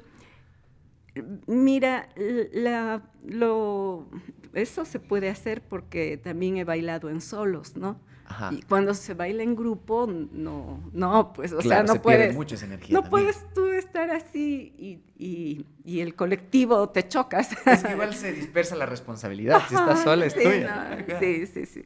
Sí. Entonces, y porque aunque he bailado solos, también he, tenido invitados, ¿no? Entonces, un dúo y ya, ¿no? Claro. Un dúo, un músico en vivo y ya. Mm. Entonces, es más fácil manejarlo, manejarlo allí, lo que se dice en tiempo real, resolverlo en tiempo real, ¿no? Mm. Entonces, se tiene toda una cosa, porque también me han pasado accidentes. Sí. Montón. ¿O no? ¿Cómo qué? ¿Te has caído? Claro, me he caído, me he caído a la fosa de la orquesta, Oh, no. me he lastimado, se me metió una aguja en el, en- bailando en, en el escenario, se me metió una aguja en el pie. O sea, Oh. hay cosas, o sea, te Ah, Creo pasa que a los bailarines les pasan peor- las peores cosas. un montón de cosas. Ah. Una vez un- estaba una parte de- de- del traje y veía que, que, con, que se había juntado a una torre de, de luces Se y se, ar- se Ah, iba a la no. torre de luces así conmigo. ¡No! Wow. Entonces sí, pasa. Entonces mira, esas cosas se resuelven allí, ¿no? O sea, sí hay, sí hay veces donde puedes resolverlas y hay veces donde no. O, sea, o siempre lo has resuelto de alguna manera. A ver, la única vez que no he podido resolver es cuando estábamos con José Vacas en Cuenca, hicimos, teníamos un espectáculo que se llamaba Mudanzas y me caí a la fosa de la orquesta, que es grande en ese teatro, y me rompí el, se me dislocó el codo. Ahí sí ya no había cómo resolver porque me dolía. Yo pensé que sí podía subir rápidamente y Ah, seguir bailando, lo intenté, pero me dolía, me dolía la pierna y ya pues no, no podía y ya empecé, sentí que ya casi me desmayaba. Entonces me llevaron al, al- a la clínica y parte de, porque eh, alguien dijo por el micrófono, ¿hay algún, algún médico aquí? Entonces en el público había un médico, me vio, dijo, no es ruptura, vamos, vamos a la clínica. Y, y parte del público nos acompañó. Una Guau. delegación larga nos acompañó. ¿Qué episodio eso? Y Claro. tuvimos que parar la función, Ujú. claro. Pero en las otras eh, he tenido que resolverlo. Se me ha ido una uña y yo bailando viendo charquitos de sangre No. mientras dejaba en el escenario y seguía yo. Y seguía charquitos de sangre y seguía bailando, ¿no? Eh, claro. Pasa eso, pasa eso. Cuéntame un poco justo ya de este lado cuando te alejaste del escenario, porque tú te alejaste por dedicarte a la gestión. ¿Cuán- Sí. dónde- ¿Cómo nació esa necesidad? O sea, ¿qué es lo, a lo que a ti te llamó y por qué pesó más ese lado de la balanza? Yo tengo dos momentos que, que de- he dejado conscientemente, libremente, para mm, hacer direccionamientos. Cuando estuve de, directo- de directora rectora en el Instituto Nacional de Ajá. Danza, que estuve como cuatro o cinco años, y 16 años en la Compañía Nacional de. Danza. Al comienzo en la compañía seguía bailando yo porque tenía mis solos y como había funciones que tenía, pues medio seguí bailando, pero yo sabía que quería dejarlo porque requería, requería de la gestión que esté tiempo completo, ¿no? Porque me ha tocado resolver situaciones complejas, o sea, complejas. precariedad económica, de infraestructura, mejorar sueldos, y eso es trámites. Trámites y trámites y, proye- y elaboración de proyectos. ¿Y por qué ta, te ta, ta. pusiste ese peso encima? ¿Qué fue lo que te llamó a decir, a ver, pasen ese muerto, yo me hago cargo? Eh, bueno, no sé si sí me... ha- no, Es decir, sí pienso que sí, que uno puede estar en distintos lugares y, y seguir trabajando por la danza, ¿no? Yo pienso que, que sí, sí se puede, ¿no? Ajá, Pero nunca dejé como de entrenarme. ok. O claro. sea, debes, no como cuando uno está bailando, que es todos claro. los días, ¿no? Sino que Ah. ya de vez en cuando me daba mis espacios para ir a tomar la clase con los bailarines de la compañía, ¿no? Oh. Entonces yo tomo, aunque sea la barra o no sé qué, o tomo un seminario y ya. Por eso he podido seguir bailando, ¿no? Claro, tú te mantuviste como en forma aunque estabas alejada del escenario. Sí, sí, sí, sí, sí. Y, Ujú. y en alguna curso, en alguna gira, entonces tomaba un curso también, ¿no? Ajá. Sí, Y sí. cuéntame un poco como dónde desfogabas de esta parte creativa, aunque me dices que seguías como bailando para mantenerte en forma, sí o sí, como que la parte creativa siempre es como, no sé, yo le digo mucho como que la creatividad se amolda al recipiente en el que estás, un poco como el agua, como que sigue moviéndose y va a seguir fluyendo, aunque le pongas un recipiente chiquito, va a seguir moviéndose. Tú adaptaste tu lado creativo a la gestión. Sí, ¿Cómo lo adaptaste? Vi algunas cosas que hacías o cosas que te planteabas anuales y cosas como retos incluso tuyos. ¿Cómo fue ese proceso con sí, sí. descubrir tu creatividad dentro de la gestión? Sí, yo, a, ver, eh, son cosas que, que, mm, como dicen, el camino, caminar es del camino, dicen, ¿no? Caminar es del camino. Entonces, eh, si yo asumí la, dirección de la compañía, ¿no es cierto? Yo sabía que había que, para conseguir cosas, hay que hacer gestión. Y claro, sí era muy creativa y también tenía que construir todo unas estrategias para poder lograr eh, que, que, la compañía salga adelante, que tenga mejor presupuesto. Y además que, como siempre, yo he sido con ganas de que tenemos que salir afuera, desde que entré a la compañía con unos presupuestos bajos, sin nada, y yo sí dije, es lindo salir del país. Entonces, miren, la compañía, uno de los retos era salir del país y es duro porque te dan invitaciones, pero no hay pasajes. Después no hay el tramo del, del, tren que tienes que llegar de la ciudad a la otra oh, y cómo resuelves y no sé qué. O sea, siempre es complicado, ¿no? Pero siempre me, me, ha parecido que uno de, una de las, yo no diría retos, sino una de las formas de vida institucional como una compañía tiene que tener estos encuentros y estos encuentros internacionales, porque ahí es un crecimiento también individual, colectivo y de compartir. Entonces, la mejor forma de aprendizaje es con, con los pares que están en otras partes del mundo, ¿no? Claro, no es un reto, es una prioridad en realidad. Sí, se debería tener aquí como una prioridad para todos los campos artísticos esa necesidad de estar todo el tiempo con los encuentros, con las redes, con lo que pasa en otros lados, cercanos, lejanos. Sí, entonces, bueno, eso es bastante trámite, bastante trabajo. Pero tú te planteabas las cosas que querías lograr como no sé, escuchaba en una entrevista que decías como que me planteé que quería hacer 100 funciones al año. Sí. Entonces, ¿desde cuándo tú te planteabas eso? ¿Cómo armabas eso? ¿Solo lo soñabas y lo hacías? A ver, yo eso lo, lo empecé a hacer en el instituto de danza. Eso hiciste en el instituto. Sí, porque nadie me ha dicho que había que hacer cuántas funciones. Nadie dice eso. Ya. Nadie te dice, ni ningún ministro, ningún subsecretario te dice cuántas funciones Pero yo en el Instituto de Danza decía, a ver, estas bailarinas chiquitinas, eh, ¿cómo es que van a estar fogueándose, decimos nosotros, ¿no es cierto? Claro. Es bailando, ¿no?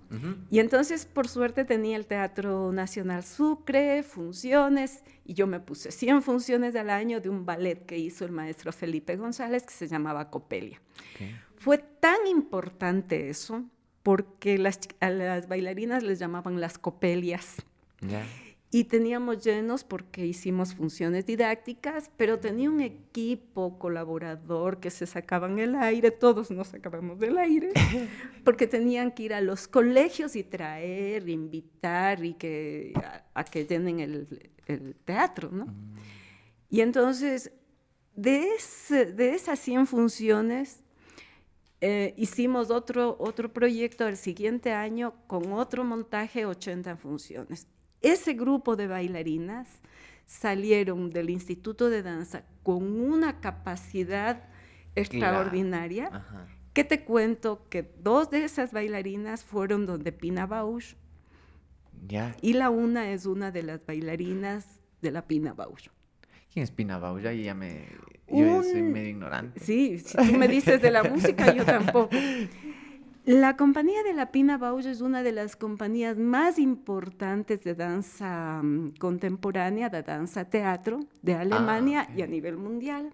Ella ya falleció, pero ella es una renovadora de, de lo que es la danza teatro, ¿no? Mm. Y eh, esta bailarina es argentina, pero estaba con nosotros en el Instituto de Danza, Silvia Farías. Wow. Y se fue a esa escuela, siguió la escuela, la otra siguió la carrera de profesora, Shirley.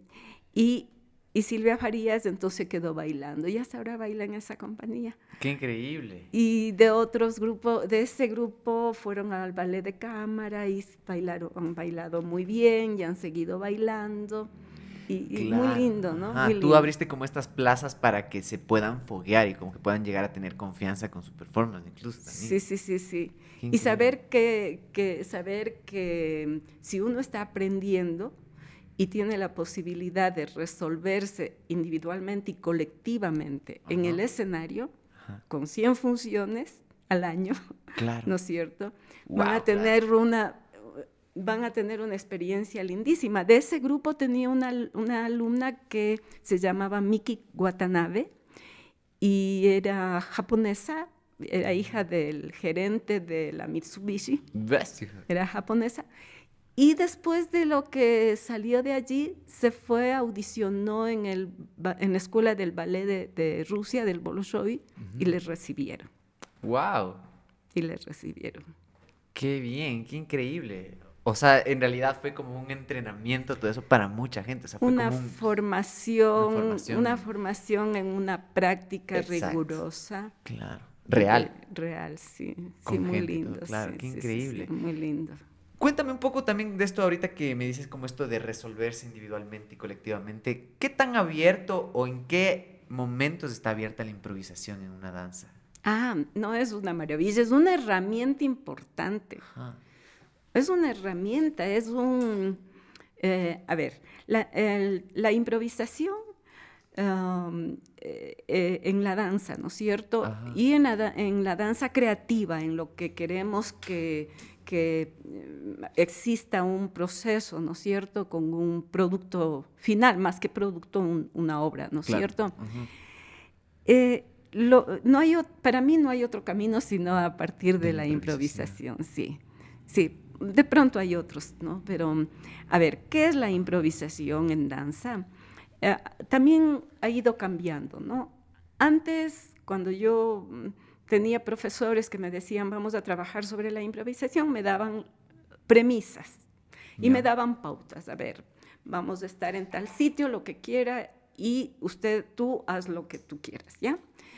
Pero um, y ha ido evolucionando y hasta llega en un momento actual en donde eh, el trabajo de la improvisación es tan rigurosa que más bien ahora lo llamamos clínicas de investigación, ¿no? Porque ya no es el momento que haces un trabajo de, sino más bien un proceso. Okay. Y el proceso tiene más tiempo, ¿no? Más tiempo. Y yo veo que es, es una herramienta que la hemos tenido siempre, casi siempre, en danza creativa, ¿no? Claro. Danza moderna, danza, ya te digo, en folclore y en ballet clásico no. No, claro. Porque está la coreografía. mucho más rígido y viene el coreógrafo y ya. Pero en la danza creativa, en, la, eh, eh, en el proceso, sí, sí, sí. Viene el coreógrafo y hay el coreógrafo, pero el coreógrafo quiere nutrirse de lo que cada bailarín te da. Entonces, un ah. coreógrafo de danza contemporánea, igual, te da pautas y te deja un tiempo o un día o dos días y te da un, trío o individualmente, estudien esto y me proponen cosas. Wow, o sea, te dan, ¿en, qué sentido te dan pautas? Como esto que me decías, como del espacio, como, ¿qué, qué eh, te dan? ¿Como perspectivas? Diferentes, cada, cada uno puede, cada coreógrafo puede tener distintos um, enfoques o, inicios. Alguien te dice, vamos a trabajar, como te decía, con esta botella y te doy ciertas pautas. Esta botella y tú me vas a buscar sin nunca dejar de topar la botella, por decirte. Wow. Nunca dejas de botar. Y ese te límite. Y tienes que buscar qué posibilidades de movimiento es, pero siempre tienes que estar ligado a esta botella. Otros dicen, nunca te acercas, solo es tu referente. Te atan con un estímulo.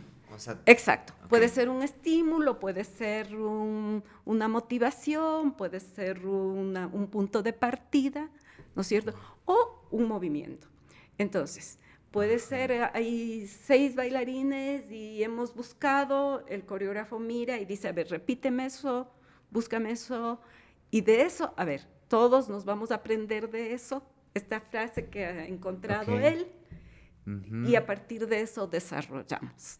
Entonces, hay distintas formas, ¿no? ¡Wow! ¡Qué increíble! O sea, te crean el espacio para que un poco como esta parte de... Una búsqueda. Del caos del, del improvisador como que empiece a rebotar naturalmente por el elemento que ya te dan. O sea, como que la constante te la dan ellos, tú eres, tú eres quien hace Quien búsqueda. Y el coreógrafo va armando la coreografía de lo que va recibiendo. Wow. De todos. A partir de la impro, él va como que... Recibiendo, armando. Él es el editor del hay caos, Hay coreógrafos que dicen, bueno, yo no quiero llamarme coreógrafo, porque es una coreografía de todos, yo solo quiero llamarme quien organiza esto. ¡Qué locura! Hay así hay algunos, ¿no? Otros no. Digo, cada uno tiene su método. Me parece full hermoso porque aquí hemos conversado mucho de esto del artista caótico y el artista organizado, el editor.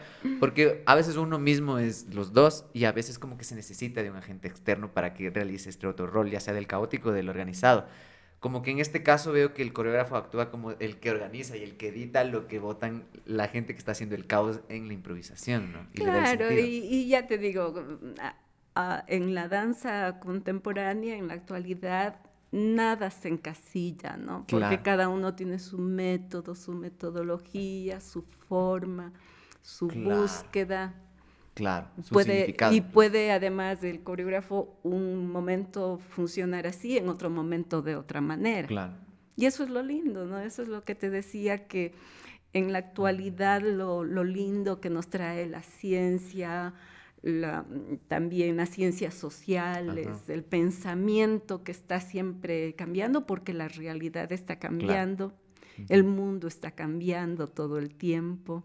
A veces tan triste que vemos cosas tan, tan terribles, ¿no? Totalmente, Entonces todo eso también creo que en, los seres sensibles que son los artistas podemos construirnos con este mundo que, que, va cambiando, ¿no? Qué loco. Háblame un poquito de esto. Ahora ya me hablaste como cuando te alejaste. Háblame cuando volviste al escenario. Porque volviste, ¿hace cuánto volviste al escenario? ¿Cómo fue como este, claro. este de nuevo saltar hacia tu zona en de confort? en el 2015 que yo renuncié a la compañía, a mediados del 2015, entonces enseguida yo dije, yo quiero retomar, a ver por dónde retomo y que era mejor retomar sobre una obra que ya tenía, que lo había bailado tanto, que era La Torera, que es en danza teatro, pero tenía yo mis escenografías, mis telones en algún lado y dije, bueno, si es que está ahí, hago, porque volver a hacer era terrible. Y encontré todo. Bien. Todo, todo. ¿Cuánto tiempo estuvo guardado? Ay, estuvo guardado, serán unos ocho años, algo así, en un lugar que, que, me pidieron todos los telones para hacer una exposición y quedó guardado. ¿Estuviste ocho años sin subirte al escenario? No, estuve más. ¿Más? ¿Cuánto tiempo estuviste? Bueno, yo estuve de directora de la compañía 16 años. Ajá. Pero creo que bailé unos cuatro años, es decir, restaría unos 10, 12 años. Un tiempo alejada. Quizás. De vez en cuando hacía algo, por ahí hacía alguna cosita. Claro, pero no había esa relación con el No, no, estar bailando, estar bailando es de estar bailando, ¿no? Claro. claro. Pero yo no, no sentí ni una carga, ni una angustia, no, no sé, siempre he sido Qué bien, claro, es que lograste desfogar como esa parte creativa en otros lados y otras motivaciones. Y asumir, o sea, yo asumo esta dirección, que hay que hacer proyectos, hay que estar en antesalas, esperar la cita, te está uno sentado dos horas, hay que has tenido la cita, llevar un libro, estar leyendo, y te sale la secretaria y te dice, perdone, pero no le van a recibir ahora, sino mañana. Bueno, muchas gracias. Claro. Regreso. Todas esas cosas, ¿no es cierto? Ajá, toda la burocracia. Claro, tú te, te, fuiste todo ese lado de la burocracia que a veces como que el artista mismo rechaza. Full. Pero bueno, yo como te digo, vengo de, de una, no sé, vengo de un mundo, mi espíritu es paciente. Mm. Mi espíritu, digamos, es medio paciente. Sí, se siente full con todas tus experiencias que me cuentas, cómo asumiste como la parte de la presión, la parte de la exigencia incluso. se, se nota un montón en esta parte que me cuentas ahorita del, de la gestión y de la burocracia, que veces es lenta. Sí, sí, yo paciente con tal de llevar mi librito y leer, leer, y me dicen ya mañana, y bueno, bueno, mañana estoy aquí, mañana estoy aquí. ¿Y cómo fue cuando ya te enfrentaste al escenario? Como ya prepararte para otra vez montar esta Ya, entonces eh, le volví a invitar a Jorge Mateus porque él fue mi director anterior y él tenía ya nuevas ideas y fue muy lindo. Entonces hicimos con un video, incorporamos eh, ya eh, el, trabajo de video, que fue un trabajo lindo, maravilloso, me encantó. Y, y eh, entonces hicimos, hicimos un equipo de trabajo y ya buscamos desde otro lado. Entonces ya se llamó La Ciudad Invisible, ¿no? ya no fue la torera, fue la ciudad invisible. Ah, adaptaron muchas cosas. Con el mismo personaje de este personaje quiteño que enfrenta la locura, eh, que, que, nos... Eh, eh, que, enfrenta la vida y la muerte, pero la locura y la cordura a partir de la ciudad, del tema de ciudad, ¿no? Y entonces Mm, eh, esta obra yo ya le había presentado en Alemania, la presenté en Nueva York, en Venezuela, y ahora que le retomaba, ya tenía como, como otra cosa, limpiamos cosas, quitamos mm. cosas, renovamos cosas, y quedó una cosa linda. Y yo encantada, ¿no? Encantada de entrar, volver a bailar desde la danza teatro, ¿no? Qué hermoso. En esta, con esta obra y con un director tan maravilloso como es Jorge Mateus y tan paciente también. Ah, ¡Qué bien! Porque también él, sí, no nos, no nos poníamos angustias ni de horarios, ni de fechas, ni de nada. ¡Qué bien! Siempre has trabajado full relajada, ¡qué loco! Y después ya vino una obra más compleja. Ahí sí ya full entrenamiento, clases y todo, que es la obra, mm. bueno, siempre el entrenamiento, ¿no? Que fue la obra La mirada del ángel. Esta obra la quiero mucho, la amo.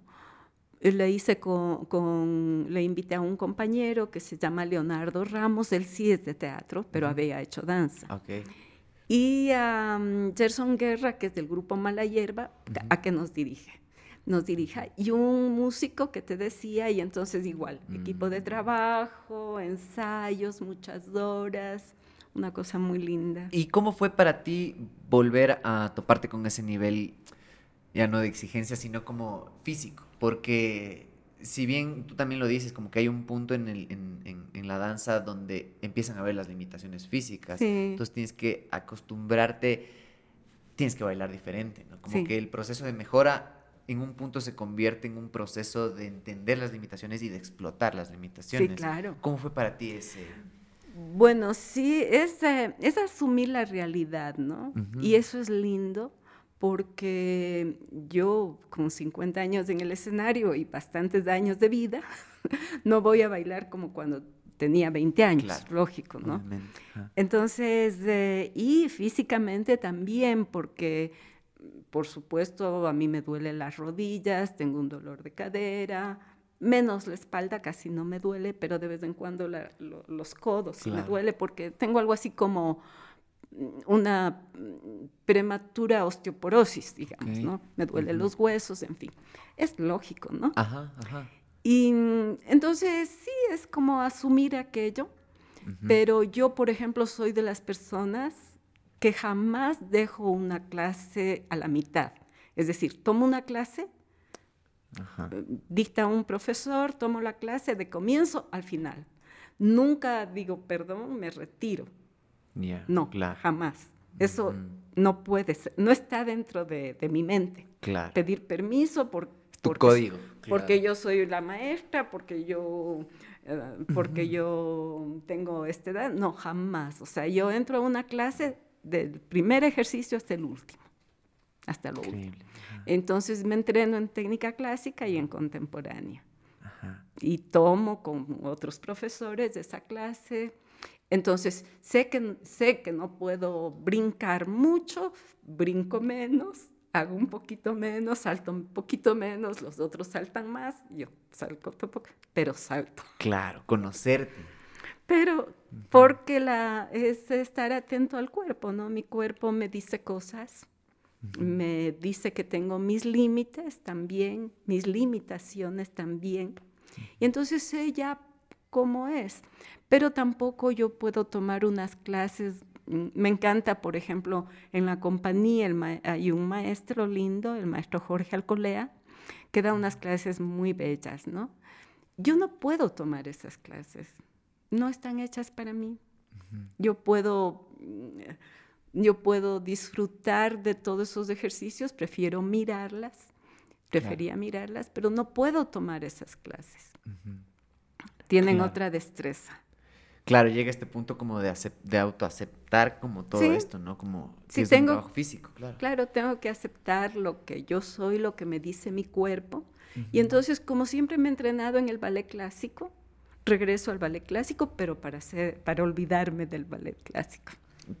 claro, como tú dices, justo esto de la técnica, que ves tanto técnica para que se encarne, para que te olvides de eso mismo, ¿no? De olvidarme, sí, sí, sí. Yo entiendo, no sé si te pasa en la música. Sí. Es decir, la no, las notas del solfeo te, te dicen cosas, pero tú no vas a presentar solfeo. Claro, exactamente. En el escenario no presentas.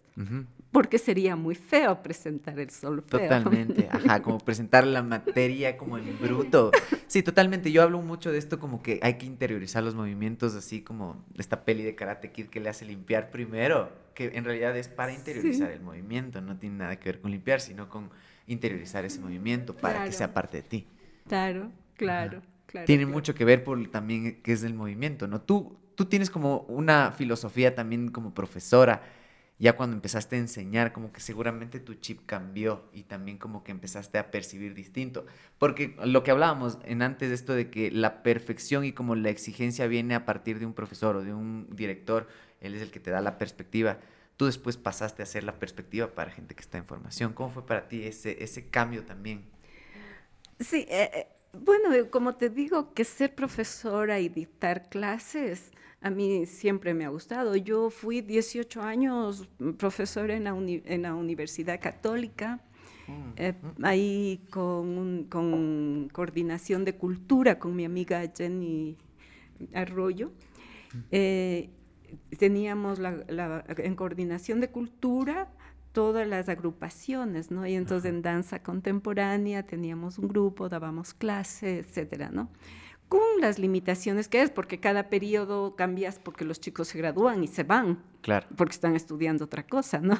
Entonces, ah, son otras realidades, ¿no? Claro, tienes que estar... Otras, otras cosas, otras realidades, sí.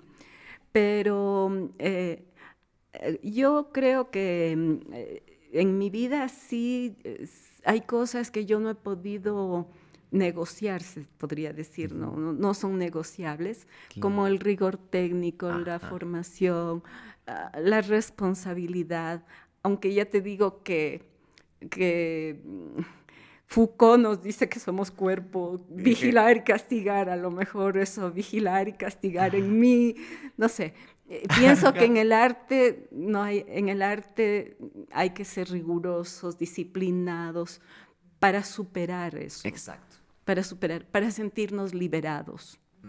Y Yo personalmente, mientras más rigurosos somos, más cerca de la liberación estamos. Claro, mientras más estructura exista, es más probable que puedas volverte loquito dentro de esa estructura. Sí, o puedas sentir que esa estructura que te encasilla. Eh, eh, institucionalmente tenemos, tenían una institución, la Compañía Nacional de Danza, una estructura que te encasilla, ¿no es cierto? Y es del Estado además. Sí. Pero es un espacio creativo, ¿no es cierto? Entonces, ahí de por medio hay una cosa que se llama responsabilidad, responsabilidad porque nuestros sueldos están dados por la ciudadanía. El sueldo de, los bailarines, de los compañeros, de los técnicos, de, todos, tenemos un sueldo mensual. Y ese está dado por la ciudadanía, de los impuestos. Y esa ciudadanía necesita saber que nosotros vamos a bailar mucho, vamos a hacer 100 funciones al año, vamos a ir a provincias, si sea agotador porque es ese, ese espacio de relacionamiento con los demás. Porque si yo soy bailarina libre e independiente, puedo hacer una función al año y nadie me dice nada. Claro. Entonces, siempre está de por medio un relacionamiento que tenemos con algo, ¿no? Las instituciones se deben al público, no al Ministerio de Cultura, no a... Sí. No, es del público, ¿no? Ajá. Es del público. Ellos nos dan el sueldo, el pueblo nos da el sueldo. Ajá. Tú, tú dices en una entrevista que me pareció increíble esto de que eh, los artistas en general, aunque no hubieran políticas públicas, aunque no hubiera apoyo del gobierno, aunque no hubiera presidente que acolite, igual seguiríamos haciendo arte. Sí. Porque es una necesidad, ¿no? Pero creo que tú también lo dices ahí, como que este paraguas. Y yo ahí en realidad entendí como bien como esta analogía del paraguas, porque, claro, te cubre mucho esto de la gestión que tú has hecho y todas estas cosas, cubre mucho al futuro, a las gentes que están haciendo arte, a no preocuparse tanto por generar ese paraguas, sino preocuparse por generar su arte y expresarse. Arte, claro, claro, ah. claro. Claro, y porque mm, también, eh, claro, es decir, nosotros, eh, yo he pasado de diferentes, um, diferentes épocas en el país, en el Ecuador, y creo que es así en todas partes del mundo, pero nosotros llegamos a un momento en que ya no tenemos que agradecer. Yo tenía que agradecer a la Casa de la Cultura porque me daba el teatro, me permitía, me hacía la publicidad. Claro. Ahora ya no tenemos que agradecer, hay que exigir nuestros derechos. Entonces yo sí he entendido también que una cosa es... Em, nos ha tocado, mm, nos ha tocado, como te digo, golpear puertas, pedir, pedir de favor, qué sé yo, todo eso pero también llega un momento en que nosotros repensamos la sociedad. Sí. ¿Y por qué hay dinero para tantas cosas? Cuando a mí me dicen, pero es que no tenemos dinero, el país no tiene los presupuestos. ¿Y por qué no? Para todo tienen. No es cierto que no hay dinero. ¿No hay dinero para el arte?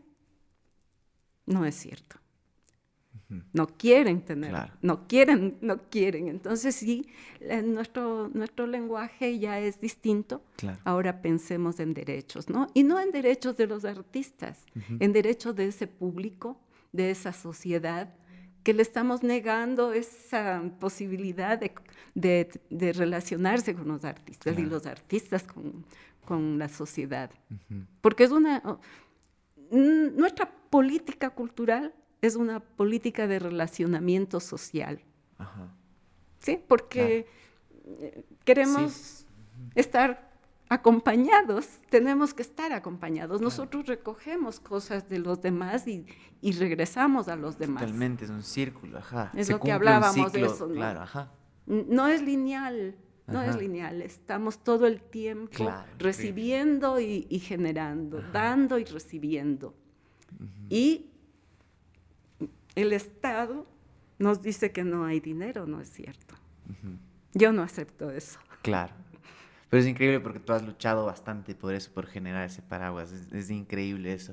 Qué increíble, Manuelisa, tenerte aquí. Qué lindo poder conversar contigo. Qué hermoso. Muchas en realidad gracias es, para mí es full valioso hablar con las personas y estos personajes que han estado ahí gestando cosas y luchando por derechos que a veces nosotros nos olvidamos que alguien estuvo ahí luchando por eso. y como tú dices, para crear vanguardia hay que en realidad tener muy presente el pasado y las gentes que han estado en el pasado.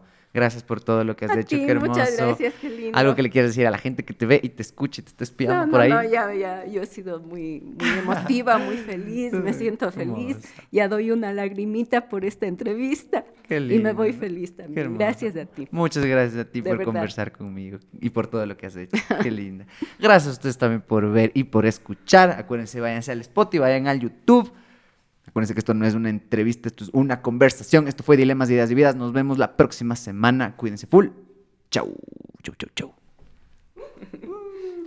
Gracias. Qué linda, gracias. No, qué, bello, no, lindo, lindo. Qué hermoso, qué hermoso.